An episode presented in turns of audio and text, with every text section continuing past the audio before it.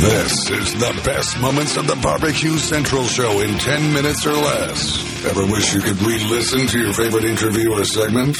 Do you enjoy hearing older shows for the first time in years? Then the best moments of the Barbecue Central show in 10 minutes or less is just what you need. Thanks for listening and enjoy the show. Welcome to the best moments of the Barbecue Central show in 10 minutes or less. Today we're headed back to May 17, 2011. Mr. Fred Grosse stopped by. Fred is the owner, creator of Mojo Bricks. Pretty interesting product. I learned a lot about that product from this conversation. We're going to hear from Fred in just a minute, but first, here's Greg's conversation with Chris Lilly of Big Bob Gibson fame, talking a little bit about Memphis in May shoulder and the judging process. Chris Lilly joining us from Big Bob Gibson's. They just won the World Championship of Barbecue for Memphis in May for 2011. Chris, for the people that don't know, uh, the Memphis in May, they obviously have that blind judging area like you would be used to in any type of uh, KCBS arena, but then they also have the on site judging. And I wonder, you know, you've spent a decent amount of uh, time on television here over the last uh, handful of years in certain different aspects. When it's time for the judges to come on site to you, does the TV experience and having kind of that pressure uh, sense being put on you with cameras and you know hitting your marks and doing all this other stuff that you've garnered with television has that helped you hone and craft the presentation for the judges or is it a completely different atmosphere regardless Wow, that's a great question. Um, I imagine some of that has helped. Uh, you know, it, you know, even if it's subconsciously. Um, just being in front of people and you know having so many people right outside our fence watching the presentation. Um, there are a lot of people there and a lot of cameras. Um, but the main thing I'm thinking about when a judge comes in is I'm I want to be totally open and honest with them. I tell the judge exactly what we do uh, from start to finish. Um, it's a subject that I'm very comfortable with, and I think that's the main thing when you're doing a presentation uh, for Memphis in May. Uh, if you know barbecue, if you know your barbecue and your style, and you're completely confident in that, um, then it's it's easy. It's really easy presentation. Um, um, and I'll tell the judges straight up that uh, this is my style. This is the way I do things. You know, uh, you know, it may differ for somebody else, but it's the best way to go for me. This is what I do, and I start from the very uh, from the raw product tell them uh, how I choose my pork, uh, go from injections to dry rubs to times to temperatures to fuel to everything that takes me start to finish wood selection. I go through the whole process. Uh, I basically try to answer the judges' questions before before they ask them. Uh, I tell them everything, and and you know it's something I know. I know barbecue, and anybody that that uh, cooks at a high level at Memphis in May, and those those contests should be the same way. If you know your style and how you do it, and if you know barbecue, just tell the judge. That's all you have to do. So, having made it back to the finals now, as you said, you were out of it for a number of years. Uh, was there any kind of that, that new nerves of anxiousness and stuff as the on-site judging was about to happen, or you just fall right back into the old, you know, it's game time and, and we're here to win this thing? You know, I guess it, I guess game time. Yeah, just game time. Let's just you know, let's just go go with it. I was definitely confident in the shoulder, and you really you really know what you got as soon as you start breaking into the shoulder and and and feeling it. If you've broke down enough shoulders in your life, once you start breaking it down, you know how good it is. Um, so yeah, I think it's just game time. Just uh, just just go with the flow. It's nice to see you guys on television. Uh, you know, at least the people that I have talked to in the past, uh, and, and, see some new people get some FaceTime on the television. Do you think it's helping grow the word of barbecue in the right way? Uh, you know, that, that's a tough question, and I think a lot of people that get overlooked are are the um, people in the mom and pop restaurants on the you know on the roadside that that are really the true pit masters that uh, that work at it day in and day out. Uh, you know, burning down wood and shoveling coal and and and really putting out a fantastic product. So it's you know you know I think a lot of barbecue nowadays you know the people look at television or look at the people cooking the contests and say hey that's barbecue when when they really should appreciate more of their you know their hometown cook um a little bit more um but with that said I think uh any kind of attention to barbecue uh gives us a chance to um to um you know, you know, put the art out there for everybody and really get a chance to put it in front of everybody. You know, whether it's somebody come going to a contest and and, and getting enthused about it, or watching television, whether it be Best in Smoke or any of the Pit Masters or any other barbecue shows we've done over the over the years. Um, I think, and this is what I hope, I hope a show will come along that uh, will really get some legs under it, no matter who the cast is but if it is successful, um, it would give a lot more people within the barbecue world a chance to get on and, and showcase what they do. So uh, you know, a lot you look at a lot of these shows and and you see the same people over and over again, and that's got to get a little you know old or frustrating, you know, to some of the people that that want to showcase. But I'm just hoping that that one day that this will catch, and I think it will. To put in your request for a future show, please contact Jon Solberg via email at jon, J-O-N, at the bbqcentralshow.com.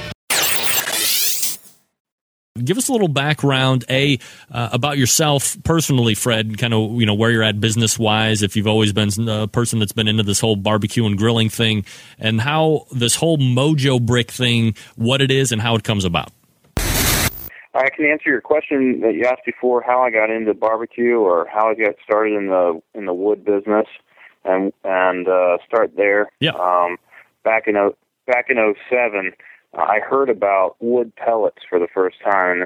Uh, a lot of listeners will know about pellet grills and that sort of thing. And that was the first time I'd ever heard of a wood pellet, and uh, started looking into that side of the business, uh, doing some market research, and somewhere around February of 2008, I came across a, a, a bigger wood pellet. It's, a, it's basically a, a pellet that's not extruded like uh, wood pellets are for grilling, but rather compressed and molded.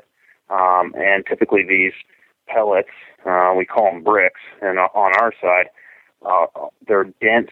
It's dense wood, is what it's called, and they're typically six inches long and about three inches thick and they look just like a brick you put in your sidewalk. So, uh, got into uh, buying these things and then reselling them um, back in uh, in the spring of 08. You just kind of fell in love with the whole concept, huh? Yeah, uh, at the time I was going through some changes in my life. I was in between jobs. Uh, didn't have. I was staying at a friend's house, kind of sleeping on the couch. Didn't have a whole lot of money to my name, and I was looking for uh, change. And uh, that's how I got to um, uh, to the dense wood and got into the pellet business. And uh, uh, the first thing we did was kind of unique. We went and collected raw materials, anything that we could figure out that might make a good barbecue smoking product. We ended up collecting coffee grounds at all the local area coffee uh, restaurants, you know, the Starbucks of the world. Uh, I collected about maybe I don't know three, four tons of the stuff, um, placing it in garbage bags and putting it in my car, and then I'd drive it up to a guy who made pellets up in Michigan, and we'd we'd make these coffee pellets. And turned out that uh, the best use for them is making you you smoke corned beef with coffee pellets. That's the best use for them. that seems completely outlandish, I suppose. Yeah, and nobody wants to buy coffee pellets, so we moved from coffee pellets to uh, to wood uh, pretty quickly. It took us about eight months to figure out there's no market for coffee pellets, so we ended up with the wood brick, and uh, started into the home heating market, we improved upon the packaging that was in the marketplace. Uh, started making a four pack, and we still have an eight pack, and picked up some large accounts. Uh, started marketing the the four pack to the Midwesterners. You have to understand that wood bricks, this this form of of uh, home heating fuel, has been around in one shape or another since the late 1800s. It's been wow. here, it's been in use. It just hasn't become popular until a guy by the name of Tom Angle brought the wood, the dense wood brick back from Europe in 2005, and he started manufacturing them in Connecticut, and that's really where America got its start. So it, the, the dense wood brick that I currently sell, which is a barbecue brick, uh, which is a wood smoke grilling brick, uh, that uh, hadn't been around since until 2005 in America. Now, my barbecue wood is a lot different than what you'd buy to put in your home to heat with. Yeah, I was just going to say, from what I understand, especially since uh, the wood pellet uh, home uh, stoves to heat your house have been around for quite a while now, uh, that you can use. Well, just plain and simple, it's a difference between what you're heating your home with pellet wise and what you're going to be putting in a cooker to eat with, as far as if it's FDA compliant, if it's safe to cook with. Uh, however, you can use what you're going to cook with your uh, food in your in your heating stove if you wanted to. Yeah, absolutely. Uh, the wood pellet on the wood pellet side, I don't recommend you taking home heating wood pellets and running them through your pellet grill. Um, the main difference in the pellet world is you have different sizes of pellets. You have uh, fines in pellets. Um, the quality of pellet, a lot of times, if if stores, uh, some of the big box stores might leave them out in the yard, uh, they might leave them outside. That's going to affect them in your pellet grill. You know, and, and people that have pellet grills, they understand that you know things break down. Um, the main difference between our pellet, the giant pellet, the Mojo Brick pellet, and say a, a wood pellet is when you use our our brick, our Mojo brick, uh, there's no need for electricity. There's no need for any moving parts. You use it like you would firewood or uh, you know wood splits or uh, charcoal.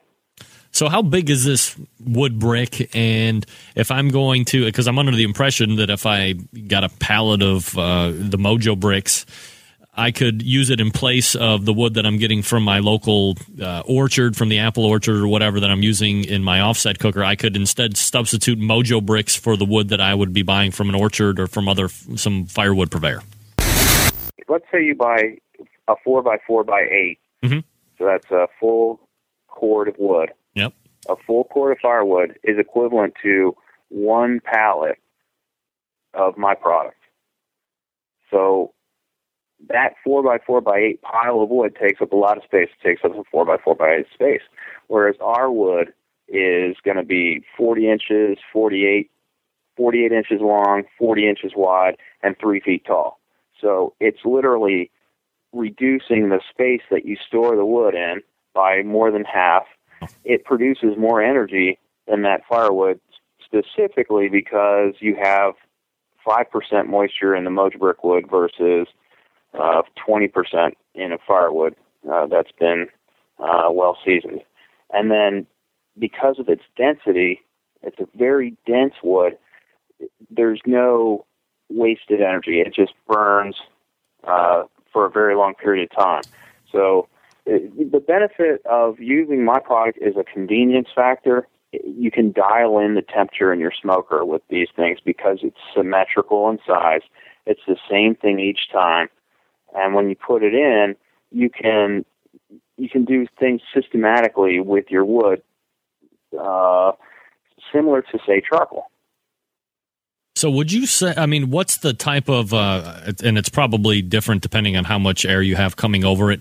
But if I was using a stick burner and I was trying to keep it around, you know, 250, 275 degrees, am I getting typically when I'm adding in a stick? Uh, or when I'm using an offset, I'm usually throwing on a log, let's say every 45 minutes to an hour and 15 minutes, depending on if the sun is hitting it right and depending on what kind of temperature it is outside. What kind of a, a burn time in between would I have to be coming back and adding again every hour, just like I would now, or am I going to be able to press up? It, the, it's typically two to one. So if you're burning, let's just say you put your split in there every hour, you would put a mojo brick in there every two hours. How do you get it lit? You can add our bricks right to the hot coals, and they'll light on fire. Or you can put them uh, in a TP formation and light them with newspaper or use a fire starter. What I do not recommend you do is use a, a petroleum liquid like a briquette fuel. I don't recommend that because the wood will absorb that uh, petroleum uh, fuel and you'll smell it the entire time the wood's burning. Uh, Fred Grosse joining us from Mojo Bricks, and the website is Mojo Brick. Is it Mojo Brick or MojoBricks.com? Uh, with an S, MojoBricks.com. MojoBricks.com. Mojo Bricks.com. Mojo Bricks. I got to give those a run. They sound like fun. That is Chris Lilly and Fred Grosse from May 11th, 2011. If you'd like to hear this entire episode, head over to the bbqcentralshow.com. There's a link to this show in the show notes to take you right to it. There is an archive tab there. You can search for anything you would like to search out. While you're there, do me a favor hit the subscribe tab, subscribe to the Barbecue Central Show via podcast. You will never miss an episode of this show or the Barbecue Central Show again. Hey, thanks so much for checking this out. I'm your host, Jon Solberg. I'll talk to you soon.